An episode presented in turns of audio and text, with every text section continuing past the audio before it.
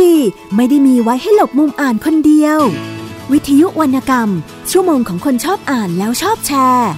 หลบมุมอ่าน โดยนงลักษ์บัตเลอร์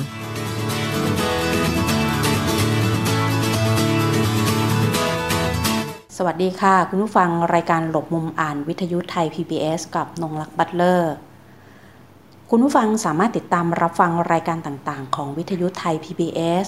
ฟังสดและฟังย้อนหลังได้ที่เว็บไซต์ www.thaipbsradio.com ดาวน์โหลดแอปพลิเคชัน Thai PBS Radio รับฟังได้ทั้งระบบ iOS และระบบ Android อีกหนึ่งช่องทาง Facebook Page Thai PBS Radio สำหรับในสัปดาห์นี้นะคะ เนื่องจากว่าในวันเสาร์หน้านะคะ วันเสาร์หน้าจะเป็นวันเด็กนะคะ ดิฉันก็เลย นึกถึงหนังสือเล่มหนึ่งขึ้นขึ้นมา ซึ่งเพิ่งจะมีการพิมพ์ออกมาแล้วก็จำหน่ายเผยแพร่อีกครั้งนะคะ ครั้งนี้เป็นการพิมพ์จำหน่ายครั้งที่ 7 แล้วนะคะ โดยในการพิมพ์ครั้งแรกเมื่อปี 2529 นะคะ พิมพ์ออกมาเเนื่องในการที่องค์การสหประชาชาตินะคะประกาศให้เป็นปี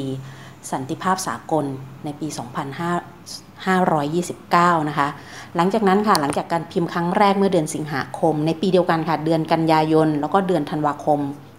2529 นะคะ ก็มีการจัดพิมพ์ต่อเนื่องออกมาอีกนะคะ ซึ่งหนังสือได้รับการตอบรับเป็นอย่างดี หนังสือเล่มนี้มีความสำคัญในแง่ของเป็นวรรณกรรมเพื่อเรียกหาสันติภาพนะคะ ที่ทั่วโลกยกย่อง และหลาย ๆ ท่านก็คงจะรู้จัก ชื่อตำนานของซาดาโกะเป็นอย่างดีนะคะ เมื่อพูดถึงซาดาโกะเราจะไม่เอ่ยถึงหรืออไม่พูดถึงผู้ที่ค้นพบและนำผลงานเล่มนี้มาแปลเป็นฉบับภาษาไทยเนี่ยก็คงจะไม่ได้ใช่ไหมคะ ในวันนี้ละค่ะ ในฐานะที่งานเขียนวรรณกรรมเล่มนี้นะคะ ได้มีการพิมพ์อีกครั้งหนึ่งเป็นครั้งที่ 7 ในปี 2562 นะคะ ซาดาโกะกับนกกระเรียนพันตัวนะคะหรือในชื่อภาษาอังกฤษซาดโก and the Thousand Pepper Cranes ผลงานเขียนของคุณเอเลนอร์เคอร์นะคะ งานเขียนเล่มนี้ได้รับรางวัลวรรณกรรมเชิงประวัติศาสตร์สำหรับเยาวชนในสหรัฐอเมริกา และมีการแปลเป็นภาษาไทยนะคะ โดยรองศาสตราจารย์ธีรนันอนวัตสิริวงศ์นะคะ โดยอาจารย์ใช้ชื่อในการแปลว่า ธีรนันอนวัตนะคะ วันนี้เราอยู่กับผู้ให้กำเนิดนะตำนานซาดาโกะฉบับภาษาไทย เราจะมาคุยกับอาจารย์อีกครั้งหนึ่งนะคะ ถึงการฟื้นคืนชีพของซาดาโกะในรูปแบบของหนังสือ ซึ่งมีการจัดพิมพ์เป็นครั้งที่ 7 แล้วนะคะว่าจริงๆเนี่ยอยากจะให้ทางอาจารย์ได้เล่าถึงก่อนว่าเอ๊ะโดยตัวอาจารย์เองในฐานะผู้แปลงานเขียนเล่มนี้ ได้ค้นพบ งานเล่มนี้อย่างไรตัวต้นฉบับนะคะมีที่มาที่ไปอย่างไรอะค่ะค่ะ สวัสดีค่ะ คุณผู้ฟังคะ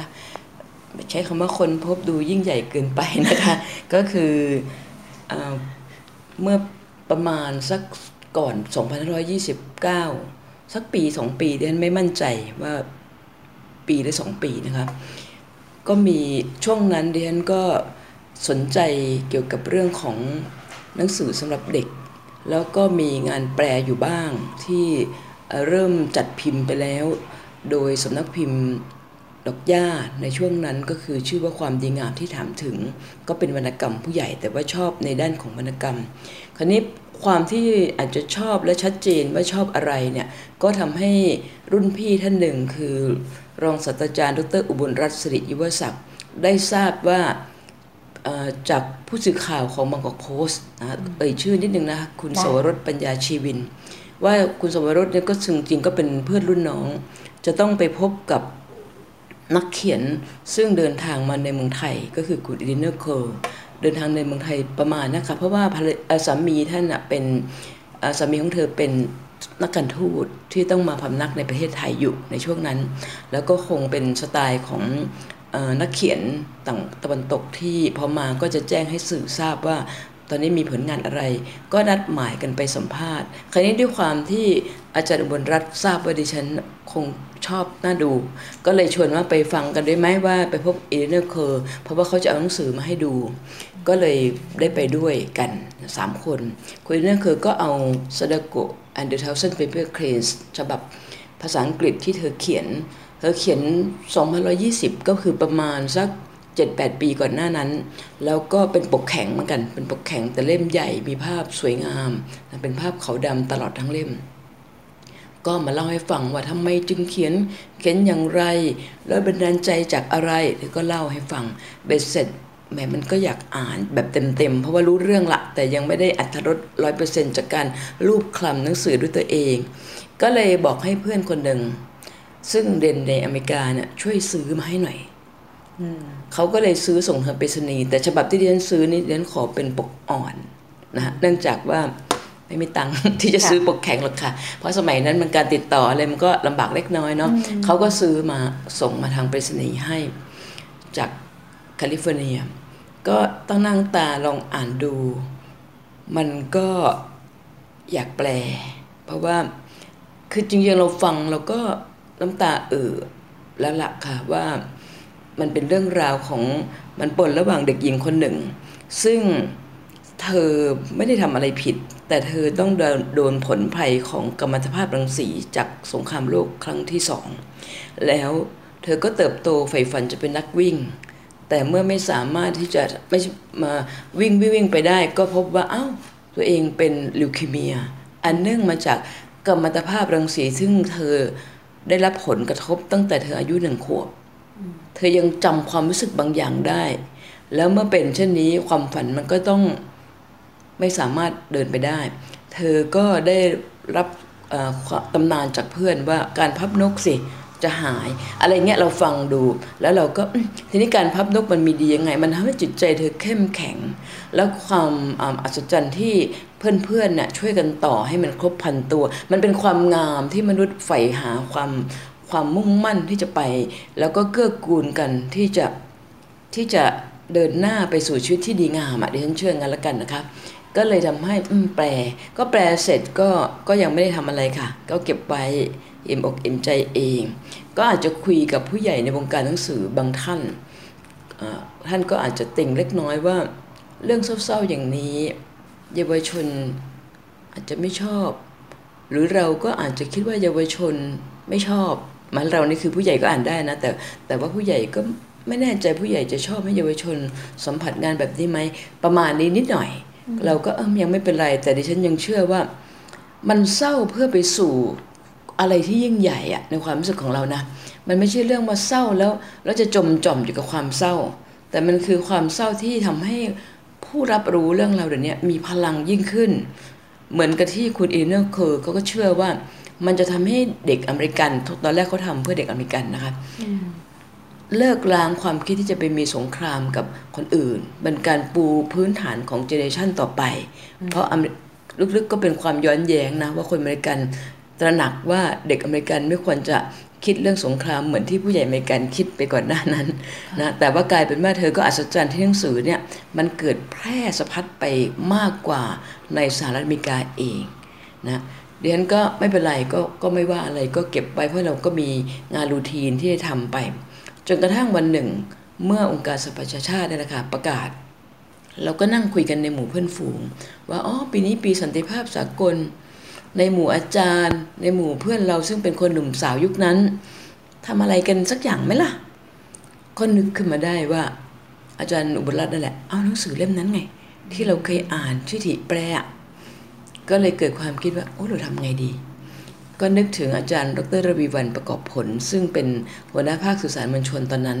คือ character อาจารย์ระวีวันนี่จะเป็นคนเร็วมากในการบริหารจัดการ เราก็นึกถึงอาจารย์เราก็เออเออลองให้อาจารย์ อ่านดูไหมว่าเราจะทำอะไรกันไหมเกี่ยวกับปีสันติภาพสากล เพราะเรื่องนี้ยังไงมันก็คือ เพื่อที่จะให้เราอยากจะสร้างสันติภาพในสังคมดิฉันก็บอกอาจารย์ระวีวันว่ามีหนังสือจะให้อ่าน พี่โด่งลองอ่านไหมช่วยพี่โด่งนะครับ พี่โด่งก็หยิบไปไหนก็ไม่ทราบ ประมาณสักครึ่งวันนะคะเรียนกำลังนั่งอยู่ในห้องประชุมของภาควิชาดิฉันอยู่ที่นิเทศศาสตร์จุฬา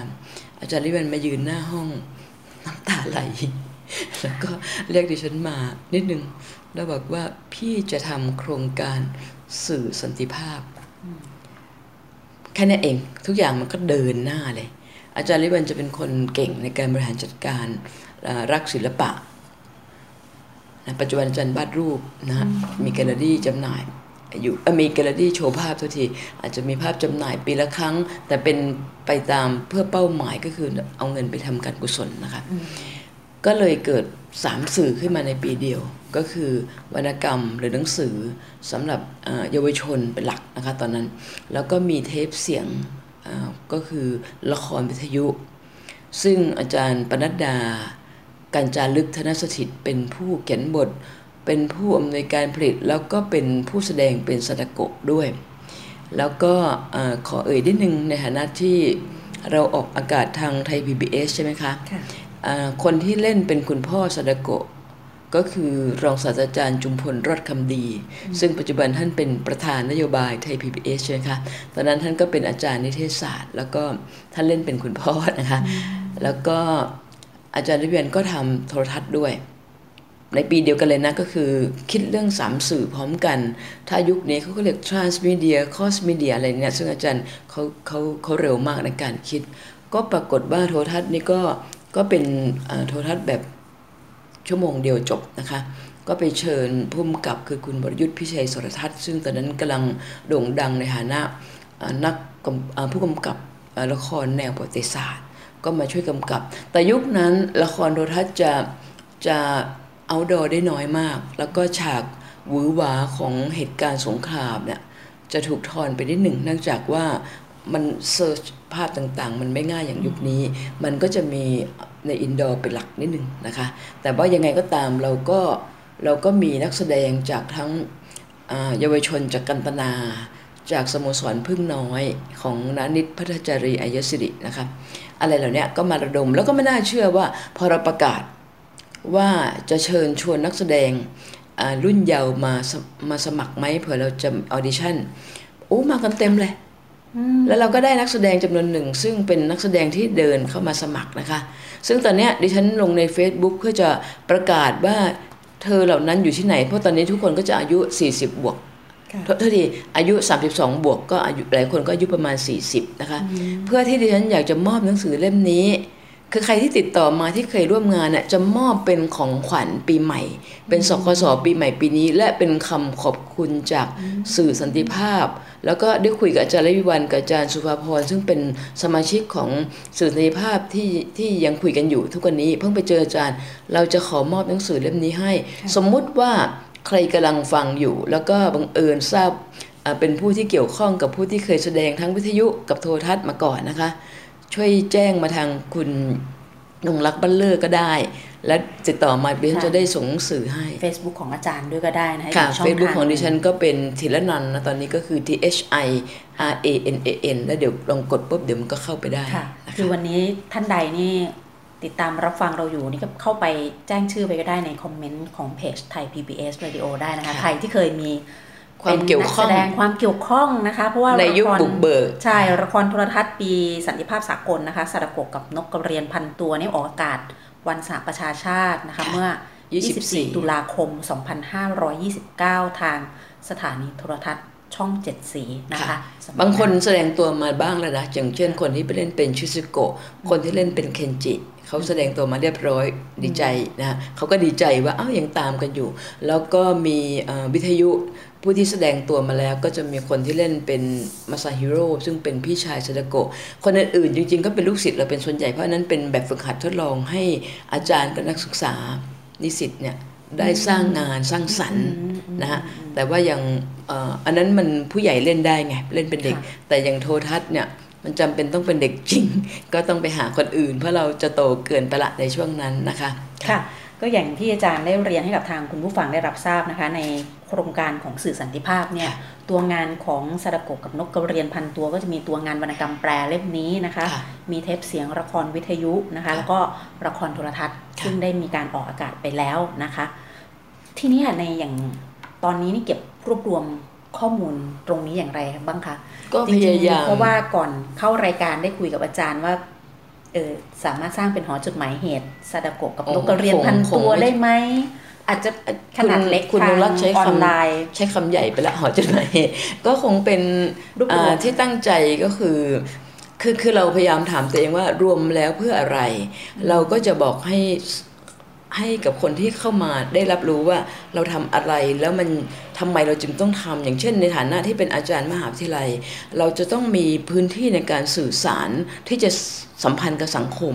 เราคงไม่สอนโดยที่ไม่เกี่ยวข้องกับสังคม แล้วเราทำอะไรบ้างที่เราเรียกว่างานสร้างสรรค์ทำอย่างไร เราก็เลยคิดว่าอนาคตซึ่งเร็วๆนี้นะคะคงจะเปิดเป็นทางการก็คือเราจะทำเป็นเฟซบุ๊กหรือเป็นแฟนเพจของสื่อสันติภาพ Media for Peace นะคะแล้วเราก็อาจจะมีเทปมากมาย ซึ่งมากกว่าแค่เรื่องซาดาโกะนะคะคงเป็นเรียกว่าเป็นเป็นเป็นประวัติหรือว่าเป็นข้อมูลเกี่ยวกับสื่อสันติภาพมากกว่าเฉพาะเรื่องซาดาโกะเพียงแต่ว่าเราตั้งต้น แล้วกับซาดาโกะและซาดาโกะนี่ก็จะมีความเกี่ยวคล้ายๆ มีความเคลื่อนไหวเป็นระยะระยะเกิดขึ้น เช่น มีคนมาขอพิมพ์ ที่นอกเหนือจากเราพิมพ์กันเองของโครงการ ก็จะมีสำนักพิมพ์อื่นๆ มาขอพิมพ์ รวมทั้งฉบับล่าสุดของสำนักพิมพ์ไทย Quality Books นะมาขอพิมพ์ ซึ่งเดนก็เลยถือโอกาสว่าขอให้ฉบับนี้แตกต่างกับฉบับอื่นๆ นะคะ โดยที่ฉบับนี้หลายคนงงว่าหลายคนงงว่าเอ๊ะทำไมมันหนาภาพน่าสนใจค่ะ ก็คือว่าทุกเล่มเนี่ยเราจะเน้นเป็นภาพไปก่อน แล้วก็ให้เด็กดูเป็นหลัก เล่มนี้เด็กก็ได้ผู้ใหญ่ก็ได้ อยากให้ผู้ใหญ่ที่อยากจะเก็บสะสมหนังสือคลาสสิกได้เก็บด้วย เราก็เลยรวบรวมอะไรหลายอย่างอย่างเช่นดิฉันก็จะเล่าเรื่องของคุณอีเลนอร์เคอร์ว่าซึ่งตอนนี้คุณอีเลนอร์เสียชีวิตไปแล้วนะคะ ประมาณ4-5ปี ได้เขียนใน Facebook เมื่อวันที่ 28 พฤศจิกาที่ผ่านมาว่าเป็นเป็นวันครบรอบการจากไป 4 ปีของคุณอีเลนอร์เคอร์นะคะคุณอีเลนอร์เคอร์ได้เล่าในที่ต่างๆ ในที่ต่างๆนะแล้วฉันก็รวบรวมแล้วก็เรียบเรียงขึ้นมา เอาไว้ในช่วงคำนำของหนังสืออก็ใช้ชื่อว่าด้วยเลือดเนื้อเดี๋ยวนะด้วยชีวิตและจิตวิญญาณของซาดาโกะกับนกกระเรียน 1,000 ตัว ก็จะเล่าเรื่องที่ไปที่มาว่าคุณอีเลนอร์คือเกี่ยวข้องยังไง เธอเข้าใจภาษาญี่ปุ่นเป็นอย่างดีในระดับหนึ่งนะเป็นอเมริกันที่หลงไหลความเป็นญี่ปุ่นตั้งแต่อยู่มัธยม แล้วก็ฝันว่าวันหนึ่งจะไป แล้วหลังสงครามโลกเธอก็ได้มีโอกาสไป เพราะว่าเป็นเป็นผู้สื่อข่าวของหนังสือพิมพ์นิตยสารออตตาวามั้งเสร็จแล้วเมื่อเหตุผลที่ได้ไปนะคุณนงรัก เพราะว่าคนอื่นเขาไม่อยากไป ในประเทศที่เพิ่งโดนสงคราม เพราะว่ามันปรักหักพังมันมันน่ากลัวมาก ทีนี้คุณอีเลนอร์เคอร์ก็ไปแล้วก็ได้ไปฮิโรชิมาในช่วงหลังสงคราม ไม่นานนักมันก็ยังโอ้โหราบพนาสูรอยู่ ก็เห็นความสลดหดหู่ ก็ยิ่งดลบันดาลใจว่าอยากอยากทำอะไร ก็อาจจะยังไม่ทีนี้มีโอกาสได้ไปอีกครั้งหนึ่งตอนนั้นก็ก็ไปฮิโรชิมาอีกครั้งหนึ่งอ้าวพบอนุสาวรีย์เขาเรียกเป็นทางการว่าเป็น เป็นอนุสาวรีย์ยุวชนแล้วกันนะคะ ก็คือภาษาอังกฤษเป็นชา children peace นะฮะเป็นอนุสาวรีย์ชื่อนี้ แต่ชื่อที่คนเรียกกันและรู้กันเป็นอย่างดีคืออนุสาวรีย์สดโกคุณดินาเคอร์ก็ได้ไปเห็นอนุสาวรีย์นี้ก็จะเป็นเด็กหญิงสดโกชูนกกระเรียน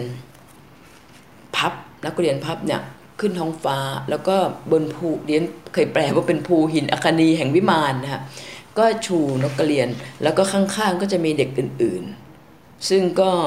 ในความหมายที่ว่าเด็กเหล่านี้ได้ขึ้นสวงสวรรค์นะฮะแล้วก็ภาวนา มันมีคำเขียนที่ฐานุสาวรีย์ว่านี่คือคำเรียกร้องของเรา นี่คือคำพร่ำวอนของเราสันติภาพในโลก คนอื่นอาจจะแปลว่าภาวนานะ แต่ฉันขอเรียกว่าคำพร่ำวอน เพราะเดนไม่อยากให้เข้าใจว่า เรานั่งสวดมนต์อะไม่ใช่ แต่คือคำเรียกร้องกับโลกนี้นะฮะว่าขอให้เกิดสันติภาพเพ ราะว่าเด็กไม่รู้เรื่องอะไร มันเป็นสัญลักษณ์ของเด็กไม่รู้เรื่องอะไร เด็กเหล่านี้ต้องเสียชีวิตอันเนื่องมาจากสงครามที่ผู้ใหญ่ก่อ ขอเถอะอย่ามีทีนี้ทุกปีเนี่ยคือคือในการทำอนุสาวรีย์นี้อีเลนอร์เคอร์ก็ตื้นตันใจละที่เพื่อนเพื่อนซาดโกเป็นคนรวบรวมทุนทรัพย์ในการที่จะระดมให้เกิดการ สร้างนุสาวรีย์แล้วก็หลังจากที่สดโกชิชิแล้วสดโกพับนกกระเรียนได้ 600 กว่าตัว เพื่อนๆทั้งชั้นเรียนเนี่ยก็ช่วยกันพับให้ครบพันตัวตามความเชื่อของญี่ปุ่นนะฮะแล้วก็ในวันเปิดนุสาวรีย์ก็จะมีการชวนเด็กๆ ทั้งในเมืองฮิโรชิมาแล้วก็เมืองอื่นรอบๆเนี่ยมาร่วมพิธีเปิดรวมทั้งครอบครัวซาดโกะด้วย ดิฉันได้ยินมาไม่แน่ใจว่าเป็นข้อที่จริงยังไงนะ พี่ชายสระโกะยังมีชีวิตอยู่ แล้วก็เคยให้นกที่สระโกะพับเนี่ยซึ่งส่วนหนึ่งเก็บไว้เนี่ยให้กับกรณีของที่มีการระเบิดอ่าเรียกอะไรนะวินาศกรรมที่ที่ตึก World Trade World Trade สหรัฐอเมริกา ไม่แน่ใจว่าเป็นข้อเท็จจริงไหมแต่ว่าอันนี้อ่านในใน Facebook ของคนอื่นๆนะแล้วเขาบอกว่ามีอันนี้ เราก็เลยรู้สึกว่า สมมติว่าจริงแล้วกันเพราะว่าอ่านมาอย่างนั้น แสดงว่าพี่ชายซาโกะก็กระเทือนใจมากนะที่มันนานมาแล้วแต่มันก็ยังเกิดเหตุ ไม่ว่าใครจะก่อสงครามเราไม่ต้องการทั้งสิ้นนะคะค่ะอืมทีนี้พออีดิเนอร์เคยเห็นเหตุการณ์นั้นเอ๊ะโทษทีเห็นอนุสาวรีย์นั้นก็ยิ่งบันดาลใจว่าอยากจะค้นหนังสือเล่มหนึ่งแล้วจะเขียน ก็คือหนังสือชื่อโคเคชิ เป็นหนังสือที่ เพื่อนเพื่อนๆซาดาโกะอันโชยชินี่เป็นตุ๊กตาไม้ของญี่ปุ่น ซึ่งเพื่อนอะให้กับซาดาโกะตอนที่ไปเรียนหนังสือไม่ได้แล้ว แล้วก็ซาดาโกะก็วางไว้ข้างๆตัวอ่าในหัวเตียงที่โรงพยาบาล เพื่อจะประโลมว่าเพื่อนเรายังคิดถึงแล้ววันหนึ่งจะกลับไปหาเธอตอนนี้เมื่อซาดาโกะจากไปเพื่อนๆ ก็รวบรวมจดหมายที่เขียนตอบโต้กันระหว่างซาดาโกะกับเพื่อน แล้วก็รวมเป็นเล่ม เรียกว่าโคเคชินะหนังสือโคเคชิ อีริน่าเคยอยากได้หนังสือเล่มนั้นมาก ถ้าได้จะทำให้เนื้อหาเกี่ยวกับซาดาโกะและเพื่อนน่ะสมบูรณ์ขึ้น ก็หาไม่ได้สักทีหาจนกระทั่งวันหนึ่งอีลิโนก็ไปนั่งคุยกับมิชชันนารีโดยที่ก็คุยสเปนและมิชชันนารีอเมริกัน แล้วก็มิชชันนารีก็เห็นอีเลนอร์คือเป็นนักเขียนแล้วนะคะ ก็บอกว่าอีเลนอร์คุณควรจะเขียนเรื่องของซาดาโกะนะอีเลนอร์ก็บอกว่าก็จะอยากจะเขียนอยู่แต่ว่ายัง ข้อมูลมันยังไม่สมบูรณ์ ถ้าไม่ได้หนังสือคุเกชิก็ปรากฏว่าที่สำนักงานของมิชชันนารีนั้นมีหนังสือเล่มนั้นเก็บเอาไว้แล้วไม่มีใครใช้อยู่อีเลนอร์ก็เลยไปหยิบให้อีเลนอร์เคอร์แล้วอีเลนอร์เคอร์ความรู้สึกที่เธอบอกกับตัวเองคือว่า ฉันคือผู้ที่ถูกหมายให้เขียนเรื่องนี้นะฮะก็เลยตั้งหน้าตั้งตาเขียน แต่ก็ใช้เวลาเป็นปีๆนะคะ ตามที่เรา ลำดับเวลา แล้วก็ตีพิมพ์ครั้งแรกก็ปี 2520 แล้วก็ปรากฏว่าได้รับการตอบรับอย่างดีมากในสหรัฐอเมริกา และประเทศอื่นก็นำไปแปลค่ะค่ะตอนที่เอเลนอร์เคอร์มาเมืองไทยได้ยินว่าไป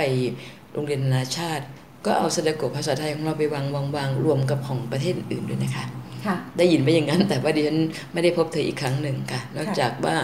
ก็ขอบคุณแล้วก็ขอพูดถึงด้วยความเคารพอะไรในการจากไปนะจากไปในวัยประมาณ 80ปลายๆค่ะค่ะนะคะก็มีทั้งหมดอะเาก็มีบทนะคะอาค่ะจารย์ก็มีเท่าทีนะก็มีเมื่อกี้บอกว่าก็จะเล่าเรื่องอีเดนเคิร์ในภาคนำแล้วก็มีบันทึกสลักหลัง ซึ่งก็จะมีอีกสามสามเรื่องด้วยกันของบันทึกสลักหลังอ่าซึ่งก็ไม่มีในเล่มอื่นของสดาโกะกับนักเรียนพันตัว เพราะว่าเป็นของงานของอา โครงการสุติภาพ และบางส่วนก็เป็นตัวดิฉันเองโดยตรง ขอขอดูนิดหนึ่งนะคะ ตอนนี้กำลังเปิดหนังสือกับคุณนงรักษ์นะคะหน้าแป๊บหนึ่งว่า99ก็จะมีมีเรื่องอะไรบ้างนะคะบันทึกสลักหลังก็จะค่ะมีอนุสาวรีย์ยุวชนนะอ่าคะค่ะก็คือเรื่องคล้ายๆที่เมื่อกี้เล่าว่าอ่ามันมีใครมีเอ่อมีนักฟิสิกส์คนหนึ่งของญี่ปุ่นที่มอบเงินสำหรับทำอ่านกกระเรียน ที่เป็นคล้ายๆเป็นประติมากรรมสวยๆอยู่ใต้ฐานอนุสาวรีย์มีใครต่อใครทำอะไรบ้างนะคะ แล้วก็อ่าก็มีเรื่องอะไรอีกนะคะ นอกจากอนุสาวรีย์แล้วก็จะมีละครเป็นประมวลภาพนะคะละครโทรทัศน์ปีค่ะสันติภาพสากลค่ะนประมวลภาพซึ่งโชคดีบังเอิญมากเก็บของ แล้วเจอรูปซึ่งไม่มีฟิล์มนะคะหาฟิล์มไม่ได้แล้ว ไม่รู้อยู่ตรงไหน แล้วรูปของใครก็ไม่รู้มาวางไว้ที่ในในในกล่องกระดาษที่ดิฉันขนกลับบ้านจากอ่าที่ทำงานนะคะ แล้วก็มาเจอรูปชัดมากจนกระทั่งเราชมกันว่า คนล้างฟิล์มก็ต้องเก่งนะเพราะรูปยังดีอยู่ทั้งๆที่มันก็ผ่านการเวลา 32 ปีอะรูปก็จะมีรูปนั้นเดี๋ยวก็เลยเอามาลงตรงนี้ก็ถามทางบรรณาธิการว่าลงแล้วเป็นไงไหมบรรณาธิการบอกว่าดีครับ เพราะว่ามันก็ได้เห็น ได้เห็นเป็นบันทึกแล้วก็รูปยังชัดเจนแล้วก็จะเล่าว่าช่วงนี้เป็นช่วงไหนของเนื้อหาซึ่งอยู่ในวรรณกรรมด้วยแล้วก็จะได้เล่าก็จะเห็นคุณพ่อ คุณพ่อก็คือดรสารโรธลีสวรรค์ซึ่งตอนหลังท่านไปเป็นผู้บังคับการโรงเรียนวชิราวุธแต่เป็นวิศวกรมาก่อนนะคะนะท่านท่านดิฉันเดินเดินแล้วเจอหน้าอย่างเงี้ยหล่อและอบอุ่นนะฮะก็เลยขอให้ท่านมาเล่น นะแล้วก็ส่วนคุณแม่สดาโกก็จะเป็นหัวหน้าภาควิชาการสื่อสารเออภาควิชาศิลปะการละครที่อักษรศาสตร์ก็คืออาจารย์นพมาศแววหง ซึ่งหลายท่านอาจจะรู้จักท่านเป็นอย่างดี เพราะว่าเป็นเป็นครูของผู้คนมากมาย แล้วก็ส่วนสดาโกก็คืออคือคุณจิตตรานุชสุขวิบูลตอนนั้นเป็นเด็กหญิงอยู่นะคะ แล้วจาก กันตนา แล้วก็พี่ๆน้องๆเขานี่มาสมัครเองนะฮะขออนุญาตอ่านชื่อนิดนึงเนื่องจากว่าเผื่อว่าเกิดฟังอยู่แล้วก็แจ้งมา เราจะตามตัวเล็กน้อยนะคะ ก็มีเด็กชายภูมิพงศ์นะเสมาทองเป็นพี่ชายของซาดาโกะแล้วก็เด็กหญิงมิสุเอะเออเธอทีชื่อมิสุเอะเป็นน้องซาดาโกะชื่อเด็กหญิงอาริสาโคยาม่า แล้วก็เออิจิก็คือเด็กชายเจสันจิตจำนงนะคะเออิจินี่คือคนที่เล่นแล้วก็คุณแม่เธอเอาพ็อปต่างๆ มาให้ด้วยนะคะ เนื่องจากว่าเป็นญี่ปุ่น ลูกครึ่งญี่ปุ่นก็จะรู้ขนบต่างๆ ว่าจะพันผ้ายังไงแล้วก็ให้ยืมพวกชุดต่างๆ ชุดกิโมโนต่างๆด้วย เรียกว่าคนที่มาเล่นน่ะ มีใจแล้วมาให้ของเราด้วยซ้ำไม่มีค่าตัวเองสิ้นทุกคนนะ เป็นจิตอาสาของยุคนั้นอย่างแท้จริงมีความสุขกันมากนะคะค่ะ ก็แล้วก็ส่วนพยาบาลนี่ก็ตามตัวเจอเรียบร้อยมีปัญหานะก็คือ คุณพัทจารีอายศิรินะคะ บอกว่าพอดิฉันลงรูปใน Facebook ปุ๊บคุณพัทจารีเขียนมาใน inbox เลยว่า เรื่องนี้จำได้ไม่เคยลืมนะ แต่คุณนั้นนิดนี่เธอก็ไม่เคยเปลี่ยนนะยัง ยังหน้าตาแบบนี้อยู่ณปัจจุบันเรียกตัวเองว่าย่านิดนะคะจะมีการเกิดการ reunion กันเกิดขึ้นนะคะของทีมตำนานซาดาโกะกับนกกระเรียนพันตัวภาษาไทยของเรากับโครงการสื่อสันติภาพ แล้วก็สุดท้ายอีกชิ้นหนึ่งอีกชิ้นหนึ่งอันนี้ยาว ก็ถามนิดนึงว่า มันยาวไปไหมแต่เขาบอกว่าไม่เป็นไรครับเป็นความรู้เพราะมันอยู่ในบันทึกสลักหลัง ไม่เป็นไรครับนี่คือบกผู้ช่วยบกเป็นคนบอกดิฉันเดนก็ลองให้เขาพิจารณาเอาไม่เอา ก็จะเป็นปาฐกถาค่ะ ก็คือปาฐกถาที่ในปี 2558 ซึ่งเป็นปีของ 70 ปีหลังสงครามโลกครั้งที่สองก็ได้รับเกียรติเกินจริงๆ เกินเกินตัวดิฉันนิดหนึ่งนะคะและรู้สึกเป็นเกียรติ อย่างยิ่งก็คือสถาบันปรีดีพนมยงค์เขาจะต้องจัดงานทุกๆปีประมาณต้นปีของทุกๆปีก็คืองานครบรอบปีนั้นก็คือครบรอบร้อยสามปีชาตการท่านผู้หญิงภูนสุขพนมยงค์ก็จะต้องเชิญผู้มาพูดของแต่ละประเด็นในแต่ละปีเห็นในปีนั้นเนี่ยเจ็ดสิบปีหลังสงคราม ก็คงจะมีหลายท่านที่บังเอิญรู้จักกันว่าดิฉันทำงานทางด้านมีการแสดงมีอะไรที่เอาเอานักศึกษาไปเล่น แล้วก็รู้จักว่าดิฉันสนใจเรื่องสันติภาพ ก็คงนึกขึ้นมาได้ว่าธิรนันเคยเป็นผู้แปลเรื่องสนโกกนักเรียนพันตัว ซึ่งว่าด้วยสงครามโลกครั้งที่สองก็เลยเชิญให้เป็นปาปถกในปีนั้น แล้วดิฉันก็บอกว่าจะให้พูดอะไรล่ะ ก็คุณสินสวัสดิ์ย้าบางเตยซึ่งเป็นผู้จัดการของสถาบันปีดี ก็บอกว่าอาจารย์ก็พูดเกี่ยวกับซาดโกะก็ได้เรียนก็ยังไม่มั่นใจว่าซาดโกะเฉยๆผู้ใหญ่จะมานั่งฟังเราไหมก็เผอิญเจออาจารย์ดรโคธมอาริยานะซึ่งก็ก็จะรู้จักหนังสือซาดโกะและช่วยในเล่มแรกอยู่ ท่านก็ไม่ได้รู้เรื่องซาดโกะหรอกว่าเรียนจะพูดแต่ท่านก็บอกว่าอาจารย์ก็พูดเรื่องสื่อที่อาจารย์น่าจะถนัดที่สุดนั่นแหละ เดนก็แวบขึ้นมาเลย เลยตั้งชื่อว่าเรื่องสื่อสันติภาพบนเส้นทางสายที่ยังแล้วก็วงเล็บไม่นะคะ มีคำตอบนะคำว่ามีไม่วงเล็บเฉพาะคำว่าไม่ คือจะอ่านว่ายังมีคำตอบก็ได้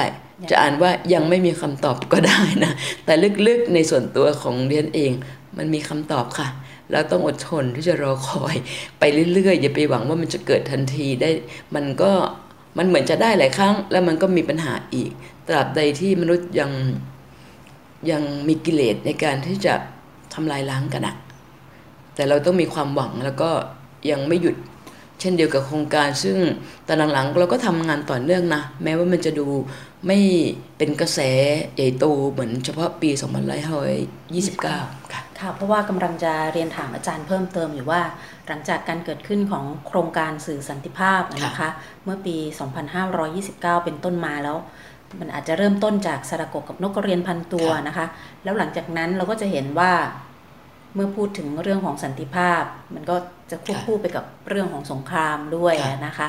ซึ่งเป็นสิ่งที่ดำเนินควบคู่กันไม่ยังไม่บรรจบกันนะคะ ไม่มีทางบรรจบกัน อาจารย์มองว่าในสื่อของโครงการสื่อสันติภาพเองเนี่ยต้องมีการปรับตัวทำงานข้ามสื่อมากน้อยแค่ไหนคะเพราะว่าตอนนี้รูปแบบของสงครามเองก็เปลี่ยนรูปแบบไปค่อนข้างเยอะนะคะ ก็อาจจะยังไม่มีระเบิดนิวเคลียร์นะคะ อย่าง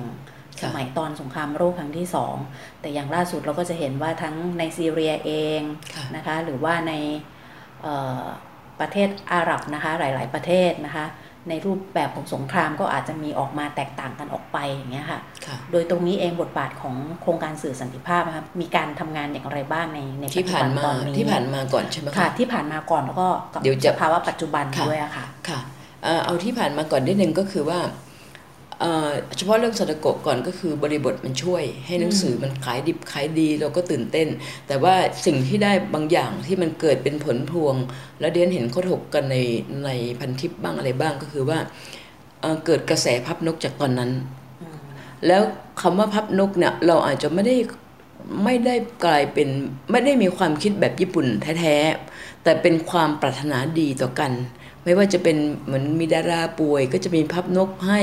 ก็มันก็เป็นสิ่งที่ดี มันก็เป็นสิ่งที่ดีเพราะเห็นเห็นเขาถกกันว่า เอามาจากไหน เอามาจากสดโกะกันนกกระเรียนเอาอาจารย์ฉันแปลเดี๋ยวเดี๋ยวคิดว่าเป็นสมบัติของสังคมไทยไปแล้ว ไม่ว่าเขาจะตีความเป็นอย่างไรนะคะ คราวนี้กระทั่งช่วงที่เราไปพับนกไปทิ้งทางใต้ จริง ๆ มันสับสนระหว่างนกกระเรียนกับนกพิราบนะเพราะว่าใช่ไหมคะใช่ค่ะใช่เพราะว่าจริงๆไอ้ตรงที่นกสันติภาพเนี่ยนก นกสันติภาพในอีกด้านหนึ่งที่ปิกัสโซเขาวาดขึ้นมาเนี่ยมันคือนกพิราบ แต่นกกระเรียนเนี่ยมันเป็นตามความเชื่อซึ่งทำให้เกิดสุขภาพดีอะไรต่อไม่ไรเนี่ยมันปนกันอยู่ไงแต่ไม่เป็นไรดิฉันคิดว่าไม่ว่ามันจะเป็นยังไงเนี่ยขอให้มนุษย์ปรารถนาดีต่อกันจริง ๆ แล้วก็อย่าให้สัญลักษณ์มันจบที่สัญลักษณ์มันมันก็มันก็มีคุณค่านะคะ ตอนนี้อย่างกรณีพับนกและสุขภาพดีหลายๆคนนะตอนหลังเขาพับ พับนกแล้วเขาหายจากการป่วยมะเร็งอะไรมีนะคะทีนี้ถามว่ามันเกิดขึ้นได้ยังไง เดนคิดว่าอธิบายเองแล้วกันนะครับเราจะมีสมาธิจิตที่ปล่อยวางอะ่ะมันก็จะช่วยในเรื่องของสุขภาพกายเราได้ในระดับหนึ่งนะแต่ถ้าเราพับด้วยการคัดคันว่ามันต้องอย่างนั้นตั้งนี้อาจจะยิ่งหนักก็ได้นะคะ แต่ว่าให้มันเรามีสมาธิ แล้วมันก็เป็นกุศโลบายของกรณีที่ในเรื่องสระโกเองเขาก็อยู่กับสมาธิ แล้วเขามีความเชื่อที่ถ้าฉันพับเสร็จ เพียงแต่ว่าโชคร้ายเขาพับไม่เสร็จมือก็บวมไปก่อน คราวนี้หลังจากนั้นมาเราก็คิดว่าเราก็ไม่ควรเราก็จัดกิจกรรมยังยังเกี่ยวข้องกับสันติภาพกับเด็ก แล้วก็สันติภาพกับสงครามอยู่อีกสักสองงาน เราก็จะมีการประชุมระดมความคิดหลายครั้งจากเชิญผู้คน เราจะสนใจเรื่องเด็ก เพราะเรามีความเชื่อว่าถ้าเราตั้งต้นจากผู้เยาว์มันจะเพาะหวานได้ยั่งยืน นะฮะก็มีการระดมความคิดกันหลายครั้งในเชิงวิชาการ แล้วก็มีหนังสืออีกเล่มหนึ่งออกมาอันนี้อาจารย์ดรกาญจนาแก้วเทพ เป็นบกเป็นหนังสือผู้ใหญ่ ชื่อสันติภาพในสื่อสื่อในสันติภาพ ซึ่งดิฉันก็แจกทาง Facebook ไปหลายเล่ม แล้วพบว่าผู้เขียนท่านหนึ่งก็เขียนมาบอกมาถามดิฉันว่ายังมีเหลือไหมผมขอสักเล่มได้ไหมคุณที่ว่าสารจุทะนะคะ ซึ่งเขียนให้ตอนนั้นก็คือเรื่องของ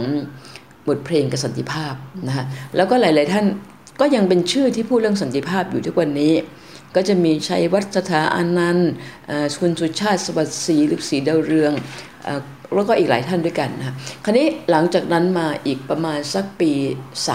3-4 เราก็มีงานเรียกว่าเป็นชิ้นใหญ่ของเราอีกชิ้นหนึ่งละกันนะคะ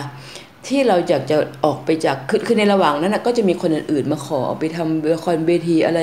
ก็ยินดีนะคะยินดีเราเราไม่ได้ทำเองละครเวทีเรื่องสนกกับนักเรียนพันตัว แต่มีหลายเจ้าไปฝึกหัดนักศึกษาไปมันถ้าก็ได้เรียนรู้เรื่องสัญญาภาพโดยผ่านกระบวนการละคร แต่เราอยากจะเดินออกไปจากเฉพาะเรื่องสงคราม เราก็ทำเทปชุดหนึ่งขึ้นมา ให้กับเยาวชนอีกอเพื่อจะตีความว่าสันติภาพเนี่ยมันเป็นเรื่องของความคล้ายๆการรักแล้วก็ถนอม สรรพชีวิตสรรพสิ่งที่อยู่ในโลก ไม่ใช่เฉพาะเรื่องสงครามหรือหรือกับเพื่อนมนุษย์เท่านั้นสันติภาพนี่คือความรักในพืชสัตว์ ในจักรวาลด้วยซ้ำเราก็มีเทปขึ้นมาชุดหนึ่งชื่อ แสงดาวแสนดวงนะซึ่งความหมายก็คือมีความหลากหลายการอยู่กับความหลากหลายด้วยความด้วยความเห็นคุณค่าต่างๆ ของกันและกันเนี่ยมันคือความงดงาม คราวนี้ concept อันนั้นเราก็ เราก็ตั้งต้นจากว่าเราอยากจะเอา ผู้กูรูแล้วกันใช้คำนี้กูรูของด้านเสียง มาประมวลกันเพื่อจะโชว์เสียง แล้วก็พบว่าเราก็สามารถระดมได้นะนะ ซึ่งซึ่งก็รู้สึกดีมากเลยว่าพอเราอยากทำอะไร ผู้คนก็มาให้ความช่วยเหลือ อันนั้นก็จะมีขอเอ่ยชื่อนะคะ ก็จะมีคุณประดิษฐ์กัญจาลึกละมีคุณวิเชียนนิริกานนท์ซึ่งเป็นพระเอกละครวิทยุของยุคก่อน มีคุณจิรภาปัญจศิลป์คณะแก้วฟ้านะเป็นนางเป็นนางเอกคู่กันวิเชียนมาก่อน แล้วก็มีคณะของตัวเอง แล้วก็มีคุณสิริพรวงสวัสดิ์ซึ่งเป็นคนภาคโอชินภาคอะไรแต่อยู่ช่องสี่นะฮะแล้วก็มีคุณรัชนีจันทรังสีซึ่งเป็นนางเอก แล้วก็เป็นนักเขียนด้วยของคณะเซนีบุษปเกต แล้วก็มีอันหนิงอันหนิงนี่ชื่อเดี๋ยวนะครับ หม่อมราชวงศ์สายสิงห์สิริบุตร คือที่ฉันเอ่ยชื่อคนซึ่งเป็นผู้โชว์เสียงได้ดีมากของกระทรวงศึกษา วิทยศึกษาจะมีเสียงอันหนึ่งเป็นหลักเล่านิทาน เอ่ยชื่อมาเหล่านี้ขอโทษนะจริง ๆ มีท่านอื่นด้วย แต่ท่านเหล่านี้มีแต่เสียงแล้วนะคะ ปัจจุบันท่านถึงแก่กรรมไปทุกท่านแล้วในบรรดาชื่อ แต่เสียงนี้ยังอยู่ และอยากจะเอามาโชว์ตอนตอนที่แสดงเนี่ยกุลชนีจริง ๆ ท่านเป็นมะเร็งแล้วนะ ท่านเล่นเป็นเด็กเป็นปลาชื่อนิ้งโหน่ง เสียงไพเราะและกริยาที่กำลังเล่นเนี่ยมันมีชีวิตชีวามาก จนรู้สึกว่าถ้าเป็นยุคนี้เราคงถ่ายวิดีโอกำลังเล่นเก็บไว้เนาะแต่ตอนนั้นอะเรามีแต่เสียงแล้วเราก็ไปมิกซ์เสียงไปทั้งทั้งทั้งเรื่องนี้ก็เป็นอีกเรื่องหนึ่งจาดโกเทปเสียงก็ได้รางวัลนะ ได้รางวัลจากสยช เป็นงานสื่อดีเด่น สยช ชื่อเต็มๆก็คือสำนักงานส่งเสริมและประสานงานเยาวชนแห่งชาติ ซึ่งปัจจุบันไม่มีแล้วนะคะ ก็คงเข้าใจว่าก็คงผันไปเป็นอย่างอื่น รวมทั้งน่าจะเป็นกองทุนสื่อปลอดภัยอะไรอย่างนี้ด้วยเปล่าไม่แน่ใจนะคะ แต่ว่าตอนนั้นก็คือจะมีหน้าที่มอบรางวัลให้กับสื่อดีๆ งามๆที่เกิดขึ้นในสังคม ซึ่งโครงการสื่อติภาพก็ได้รางวัลอยู่เรื่อยๆ แล้วเราก็เราก็ทำคืออันนั้นเป็นเทปสองม้วนเรื่องต่างๆว่ามีคุณคือคนเล่นที่ยังยังอยู่กับเราเต็มๆเลยนะคะ ก็จะมีคุณนิรมนเมธีสุวกุล คุณอรุณีแดงพันธ์สุจวิทยประเทศไทย มีคุณปียรัตน์กัญจาลึกคุณเต้ ซึ่งตอนนั้นเสียงยังเป็นเด็กอยู่ แล้วก็มีอีกหลายคนซึ่งซึ่งหลายคนบอกว่า อาจารย์ไม่เอาไปลง YouTube แล้วหนูอยากเก็บ ก็หวังว่าเดี๋ยวจะ ในเพจของเราเนี่ยจะตัดออกมาแล้วก็คนจะเอาไปใช้ประโยชน์ในการสอนเรื่องการออกเสียงเลยก็อาจจะเป็นประโยชน์นะคะ เพราะว่าการมิกซ์ทำได้ค่อนข้างเนียน อันนี้ขอชื่นชมเดียนไม่ได้เป็นคนทำนะ ก็เลยขอชื่นชมได้เต็มปากคิดว่าเป็นงานที่เราทำอย่างสมบูรณ์มาก ไม่ใช่สักแต่อ่านนิทานอะ่ะเพราะเราไปเชิญคนร้องเพลงคนหนึ่งพัชริดาวัฒนา คือคุณแหม่ม เพราะตอนนั้นเธอเป็นนิสิตปริญญาโท แล้วก็เรียกมาใช้หน่อย เรามีผู้แต่งเพลง ผู้แต่งเพลงคืออาจารย์นภีศรีเรเยส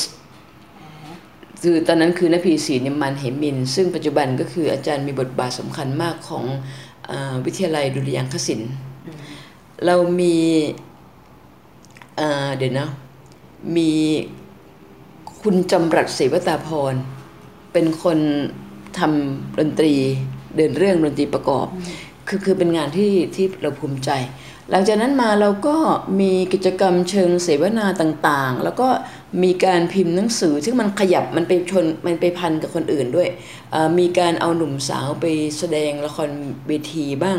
เช่นเกี่ยวกับเรื่องหกสิบปีหลังแห่งตะวันหลังก้อนเมฆที่เกี่ยวกับซูจี เกี่ยวกับสีบุรพาร้อยปีสีบุรพา ร้อยปีสีพานี้เล่นเล่นทั้งปี แล้วก็มีหนึ่งดอกกุหลาบแดงหนึ่งร้อยปีสีพามีมีมากมาย มันก็มีกิจกรรมเหล่านี้ในความหมายที่มากไปกว่าเรื่องสงคราม และในความหมายที่ขึ้นอยู่กับวาระของสังคม เราไปทำวิจัยแล้วก็ออกมาเป็นเป็นหนังสือเล่มหนึ่งชื่อบิตักดาวดวงนั้นระหว่างน้ำกับฟ้าก็คือจะเป็นเรื่องของการสื่อสารระหว่างวัฒนธรรมในสังคมไทย ก็จะเป็นเรื่องของเด็กชาวเล นะคะซึ่งซึ่งเราจะจะบอกว่าอย่างเงี้ยเราจะชอบสนใจเรื่องสื่อสารระหว่างวัฒนธรรมกับต่างชาติเท่านั้น แต่ในชาติของเรามีอนุวัฒนธรรมมากมายที่เราอาจจะมองข้าม เราอยากจะให้เห็นคุณค่าของกันและกัน แล้วเราก็ทำเป็นฟิกชันจุดยืนของเราอันนึงก็คือเราเราสนใจศิลปะ เพราะเราคิดว่ามันเข้าไปในศิลปะวรรณกรรมนี้ก็เป็นศิลปะใช่ไหมครับ มันเข้าไปกับอารมณ์คนแล้วมันจะอยู่ ตรึงกับเราได้นาน เราสนใจเยาวชนมากหน่อยนะแต่ไม่ไม่ใช่เยาวชนอย่างเดียว เฉพาะที่เราสนใจแต่นี้อันนี้คือสิ่งที่ผ่านมาก็เท่าที่นึกได้แล้วกันนะอ้อเรามีเทปที่เราทำกันเล่นๆ แล้วก็แจกผู้คนนะบางบางชิ้นไม่ได้จำหน่าย แต่แต่พิมพ์เยอะเผยแพร่เยอะ ก็จะมีเทปเอาบุตรกวีของรพินนาถถากูล มาทำเป็นดุริยางดอกไม้หมายความว่าก็ อ่านเพเราะแล้วก็มีดนตรี แล้วดิฉันก็ทำเทปอีกสองชุด ให้นักศึกษาช่วยกันทำมั่ง เราทำเองมั่ง ก็จะเพื่อเอามาสอนเรื่องบทกวีว่ามันไม่ได้หายไปไหน แต่เราเปลี่ยนจากทนองสนอเป็นเพลงยุคใหม่ก็ได้ เอาเสียงกีตาร์ใส่เข้าไป แต่ถ้อยคำต้องมีพลังหลักนะคะ เพราะว่าคำว่าบทกวี ก็จะมีเทปดอกไม้ฤดูดาวนะฮะ แล้วก็จะมีต่อมาก็คือดั่งผู้กันเนรมิตดั่งผู้กันเนรมิตนี่หนักๆเลยก็คือของอุชนีล้วนๆดิฉันก็ส่งไปให้อุชนีท่านท่านฟัง ท่านก็บอกว่าดิฉันนั่งฟังในความมืด ดิฉันอิ่มใจมาก พอมันมีประวัติอุชนีที่เขาต้องเก็บไว้ในหออัครศิลปิน อุชนีเขาก็ท่านก็เลือกให้ดิฉันเป็นผู้ที่พูดถึงงานของท่าน เพราะว่า ท่านพร้อมที่จะให้เอางานท่านเนี่ยไปแปลงสื่อ เพื่อสื่อสารกับคนรุ่นใหม่ เราจะมีบทกวีที่ท่านเขียนสี่ห้าสิบปีมาแล้วอย่างเช่นเดี๋ยวนะคะ ตอนนี้นึกไม่ทัน คือมันไพเราะมาก แล้วคนก็เอามาใช้ในช่วงสึนามิก็มีแต่จริงๆ อุชนีเขียนไว้ก่อนหน้านั้นนานมาก นะไปนานมาก แล้วก็มาทำเป็นเทปเป็นไร แล้วก็แปลงรูปที่เยาวชนเขาชอบยังไงดิฉันก็พยายามปล่อยให้เขาคิดเองด้วยไงเพราะว่าเราเราจะไม่บอกว่าต้องอ่านแบบทำนองสนอเสภาแต่ถ้าใครถนัดก็ได้นะ เราจะไม่ได้ขัด เพราะว่าเสภาของคนยุคใหม่แล้วมันเด่นออกมากลางวง มันก็เท่ไปอีกแบบนะคะ อะไรประมาณเนี้ยเราก็จะมีกิจกรรมเหล่านี้ คราวนี้ตอนนี้มันอาจารย์ที่ เป็นสมาชิกยุคก่อตั้งของโครงการสื่อสันติภาพ ท่านกำลังจะเกษียณจากคณะ แล้วก็โครงการสื่อสันติภาพนี้คล้ายๆ เหมือนประชาคม คืออาจารย์ส่วนหนึ่งในเทศศาสตร์ทำกันเอง หาเงินกันเอง แล้วก็ทำเป็นงานที่ต่อเนื่องเล็ก ๆ ไปเรื่อยๆนะคะทุกวันนี้ยังมีวิทยุอยู่ ก็คือทางวิทยุจุฬาจัดมา 24 ปี เราประกาศตัวว่า สัปดาห์หน้าวันอาทิตย์ค่ะคุณผู้ฟังครับวันอาทิตย์สัปดาห์หน้าเราจะปิดรายการ แล้วก็เราก็จะย้ายพอแล้วอายุ 24 ปี มันก็ยาวนานเราก็จะย้ายไปอยู่ในเพจนะคะเพราะว่าเผอิญมันปนกับมันก็มันก็ไม่ใช่พื้นที่ที่วิทยุจะเป็นสื่อกระแสหลัก แล้วในด้านหนึ่งแล้วเราก็ไม่ได้อยู่ใน จุฬาในฐานะที่เป็นทางการ เราก็เลยคิดว่าเราก็ย้ายประชาคมให้เป็นอิสระออกมาข้างนอกก็คงไม่เป็นไรอ๋อเหรอคะอาจารย์คะแล้วก็จะมีเพจเกิดขึ้น อืมค่ะนะคะ ก็ยังสามารถติดตามกันได้นะคะ โดยในในโลกออนไลน์นะคะว่าทาง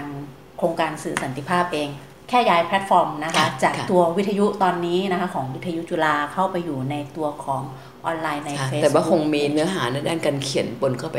พอสมควร ค่ะนะคะอย่างที่อาจารย์ให้ได้เรียนให้กับทางคุณผู้ฟังได้รับทราบนะคะว่าจริงๆแล้วเนี่ยโครงการสื่อสันติภาพหรือแม้แต่งานต่างๆ ซึ่งมีการผลิตออกมาในภายหลังเนี่ยมันไม่ได้มุ่งเน้นแค่เรื่องของสันติภาพและสงครามเท่านั้น แต่ยังมุ่งเน้นในเรื่องของเป็นตัวกลางซึ่งเป็น ตัวที่จะสื่อสารสันติภาพออกไปยังผู้ที่รับสารนะรับรับสารนั้นๆนะคะเพื่อให้เห็นถึงคุณค่าความดีงามของมนุษย์ด้วยกันนะคะโดยเฉพาะอย่างยิ่งในมุมของเด็กๆ และเยาวชนนะคะซึ่งทางโครงการสื่อสันติภาพเองก็มีความเป็นห่วงเป็นใยในตรงนี้ด้วยนะคะ แล้วก็อันใหม่ของเราเนี่ยเราอยากจะเน้น mindful communication มากขึ้นคล้ายๆสัจจะกับสัจจะกับ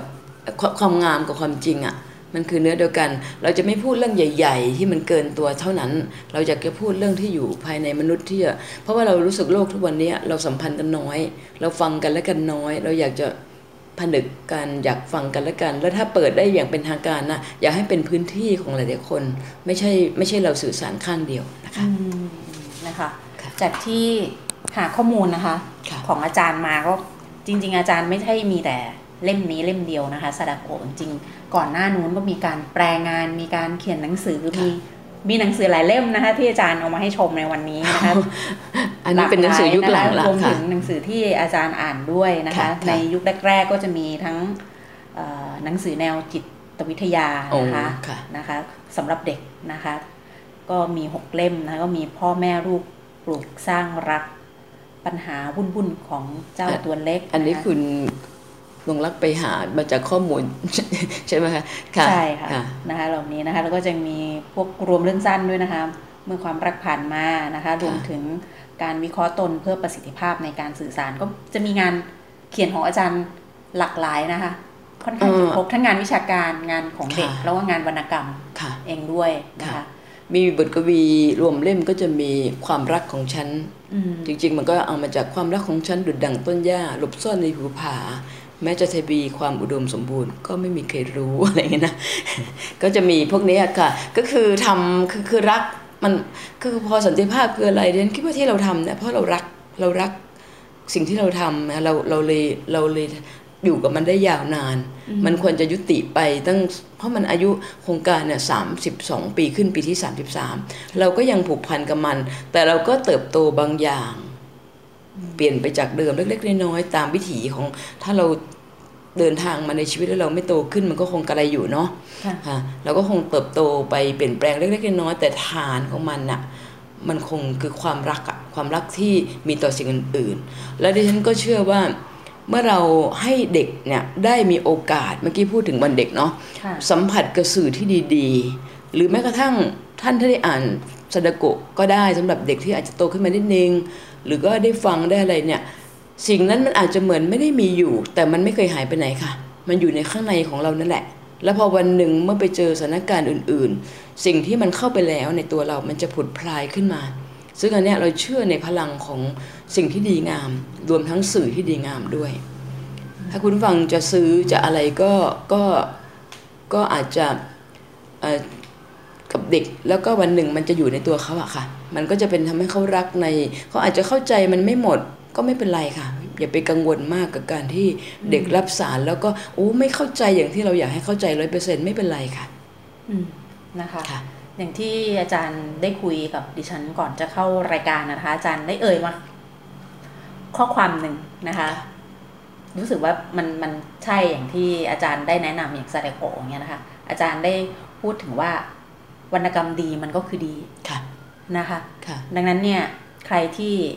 มีงานเขียนเล่มนี้อยู่กับตัว หรืออยากจะมอบให้คนอื่นนะคะ ให้กับเด็กๆ หรือว่าครอบครัวก็ได้ค่ะนะคะซาดาโกะกับนกกระเรียนพันตัว ก็เป็นอีกเล่มหนึ่งซึ่งเราจะสามารถสร้างวัคซีนจากจุดเล็ก ๆ ตรงนี้ให้กับเขานะคะ ทั้ง 9 บทที่ทางผู้เขียนนะคะ เขียนถ่ายทอดออกมา ไม่ได้ยาวมากค่ะก็ สะเทือนใจกินใจนะคะ เห็นภาพของความเป็นครอบครัวอยู่ในนั้นด้วย เห็นกำลังใจของผู้คนรอบข้าง แล้วก็นะความสูญเสียมันก็มันก็เป็นความรู้สึกสากลที่ทั่วโลกรับรู้ร่วมกันได้ตรงนี้นะคะ อาจารย์มองว่าซาดาโกนี่ก็ยังจะอยู่กับเราต่อไปได้ ดิฉันคิดว่าน่าจะได้นาน เพราะว่าถ้าซาดาโกะฉบับภาษาอังกฤษเห็นเขาพิมพ์พิมพ์พิมพ์ไม่รู้กี่ครั้ง แล้วก็อายุเขาจะ 40 กว่าปีนะ แต่ของเราจะ 32 33 ปี อายุหนังสือนะคะซึ่งก็เห็นเขาพิมพ์หน้าตาถ้าคุณฟังเปิดไปในออนไลน์จะเห็นหน้าตาต่างๆ นานา แล้วก็น่าจะประมาณสักสิบปีที่ผ่านมาจำพศไม่ได้นะในหนังสือในหนังสือได้บันทึกไว้หมด เขาจะมีการเอาไปทำเป็นหนัง แต่เป็นหนังจิตรกรรม เป็นหนังจิตรกรรมหมายความว่าเอาเป็นภาพวาดสวยงาม แล้วก็เอาบรรยายด้วยเสียงของนักแสดงที่มีชื่อเสียง แล้วก็มีดนตรีบรรเลงไพเราะแล้วเสร็จแล้วพอจากหนังเขาผันกลับมาเป็นผันกลับมาเป็นหนังสืออีก เขาก็ให้คุณอีเดนเนอร์เคอร์น่ะเขียนแคปชั่น คือเขียนตัวหนังสือน้อยๆคำหน่อย เนื่องจากว่าเน้นความงามของภาพ ก็อันนี้ก็คือเป็นอีกรูปแบบหนึ่งนะ เคยมีคนติดต่อดิฉัน แต่เผอิญเขาอาจจะมีปัญหากับองค์กรไปนิดนึงก็เลยไม่ได้สำเร็จนะคะ ก็คือเขาอยากจะให้ทำเป็นเสียงของเรื่องสดาโกประกอบกับหนังสือด้วย แต่ว่าเป็นเวอร์ชั่นที่ไม่ใช่ละครวิทยุละอาจจะเป็นรูปแบบอื่น คล้าย ๆ เหมือนเล่นกะลีลาเพราะเสียงก็ยังเล่นได้อีกมากมาย คล้าย ๆ แบบนี้ค่ะ แล้วก็รู้สึกว่าถ้าจำไม่ผิดนะคะ ของญี่ปุ่นก็เคยเป็นมีหนังซาดาโกะกับนกกระเรียนพันตัวเนี่ยเป็นหนังแนวสมจริง มันก็จะมีผันต่างๆ คราวนี้อารมณ์ที่เป็นสากลเนี่ยมันมีอยู่ เพราะฉะนั้นตรงเนี้ยมันจะอยู่ได้ยาวนาน ก็คืออารมณ์มันเห็นคุณเอเลนอร์เคอร์เขาจะเขียนแบบเปรียบเทียบอะอย่างเช่นซาดาโกะนี่ชีวิตพร้อมมาก แต่ก็ไม่สามารถที่จะมีโอกาสเติบโต เพราะสงคราม แต่ย่างเคนจิเนี่ยชีวิตไม่พร้อมเลย ไม่มีญาติมาเยี่ยมไม่มีอะไร แต่ก็คือโดนสงคราม คือไม่ไม่พร้อมครอบครัวไม่พร้อม ก็โดนสงคราม ซึ่งอย่างเงี้ยเคนจิจะจำนนต่อความ ตาย ส่วนซาดาโกะจะมีความหวังไอ้ความหวังความตายความสูญเสียความรัก เหล่านี้มันคืออารมณ์สากล ซึ่งถ้าเราย้อนมองว่าเป็นเราประสบนั่นมันเราจะเข้าใจอารมณ์นั้น เพราะฉะนั้นดิฉันเชื่อว่ามันจะอยู่ได้อีกยาวนานในฐานะที่เป็นเรื่องราวของชีวิต แต่ในฐานะที่เป็นเรื่องราวของสงครามกับสันติภาพจริง ๆ ก็อยู่ได้อีกยาวนานมากตราบใดที่มนุษย์ยังก่อสงคราม ในหลากหลายรูปแบบ ซึ่งยังไม่สิ้นสุดกันสักที เพราะว่าเราเราทำร้ายกันเยอะขึ้นทุกวันเนาะแม้ว่ามันจะไม่ใช่นิวเคลียร์ตรงไปตรงมา แต่เราทำร้ายกันเยอะจังเลย เพราะฉะนั้นมนุษย์ยังอยากได้ความหวังการอาทรกันนะ่ะหนังสือแบบนี้จะอยู่ได้อีกยาวนานค่ะ ก็ซาบซึ้งไปนะคะ ใครที่อ่านยกใครอ่านนี่ไม่ร้องไห้ก็ไม่เป็นไรแต่ว่าที่ฉันอ่านก็น้ำตาซึมตอนที่เคนจิเขาโดนเข้าไปในห้องนั้นแล้ว แล้วก็ไม่ได้ยินเสียงเขาอีกต่อไปแล้วเขาจะมีศิลปะการเขียนอย่างเช่นนะซาดโกะไม่ได้ยินเสียงได้ยินเสียงพับเตียงโอ้โห นั่นแหละคือเรารู้แล้วว่าเขาอีกคนไม่อยู่ตรงนั้นแล้ว อันนี้รู้สึกมีผู้วิจารณ์เขาจะชมว่าเป็นสตะเป็นฝีมือการเขียนของกูดีเนอร์คือนะก็ค่อยมีกลศิลป์ในการวางจังหวะของวรรณกรรมเรื่องเล่าได้ได้ได้งดงาม แล้วก็ทำให้การเล่าเรื่องซึ่งไม่ยาวเนี่ยจะอยู่กับใจคนได้ยาวๆอะเพราะมันจะมีอุปมาอะไรหลายๆอย่างก็เป็นกลศิลป์ถ้าแล้วทำไมเราไม่อ่านเรื่องจริง ๆ ของซาดโกะซึ่งมันมีตัวตัวคนจริง ๆ อยู่ มันมันก็ไม่ได้อัธรสเนาะทำอันนี้คือพลังวรรณกรรม ที่ทำให้ทำไมคุณนงรักถึงต้องมาจัดรายการที่ว่าด้วยวรรณกรรมนะคะ เพราะมันคือพลังพลังบางอย่างที่ที่เล่นกับความรู้สึกของเรา แล้วเมื่อมนุษย์เนี่ยรับรู้ผ่านอารมณ์ความรู้สึก สิ่งนั้นจะอยู่กับมนุษย์ยาวนาน เพราะว่าระบบสมองเขาก็พิสูจน์เรียบร้อยแล้วค่ะว่า เรียนรู้ผ่านอารมณ์ความรู้สึก จะตรึงกับเราได้ยั่งยืน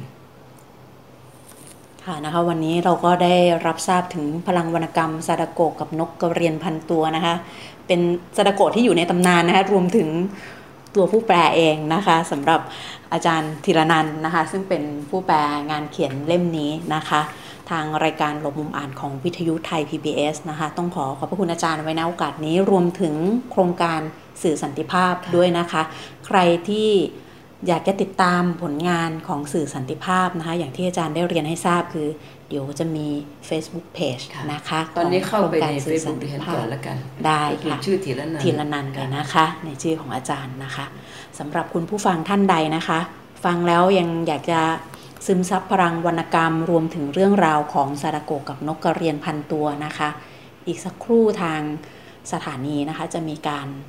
รีรันนะคะ ให้ฟังย้อนหลังได้นะคะ โดยคุณผู้ฟังสามารถเข้าไปติดตามรับฟังได้ที่เว็บไซต์ www.thaipbsradio.com ค่ะ ดาวน์โหลดแอปพลิเคชัน Thai PBS Radio รับฟังได้ทั้งระบบ iOS และระบบ Android กับอีกหนึ่งช่องทาง Facebook Page Thai PBS Radio สำหรับในสัปดาห์นี้นะคะ ดิฉันคงต้องขอลาคุณผู้ฟังไปก่อน เราจะกลับมาพบกันใหม่ในสัปดาห์หน้า ขอบพระคุณที่ติดตามรับฟังค่ะ นังสือดีไม่ได้มีไว้ให้หลบมุมอ่านคนเดียว วิทยุวรรณกรรม ชั่วโมงของคนชอบอ่านแล้วชอบแชร์ หลบมุมอ่าน โดยนงลักษ์บัตเลอร์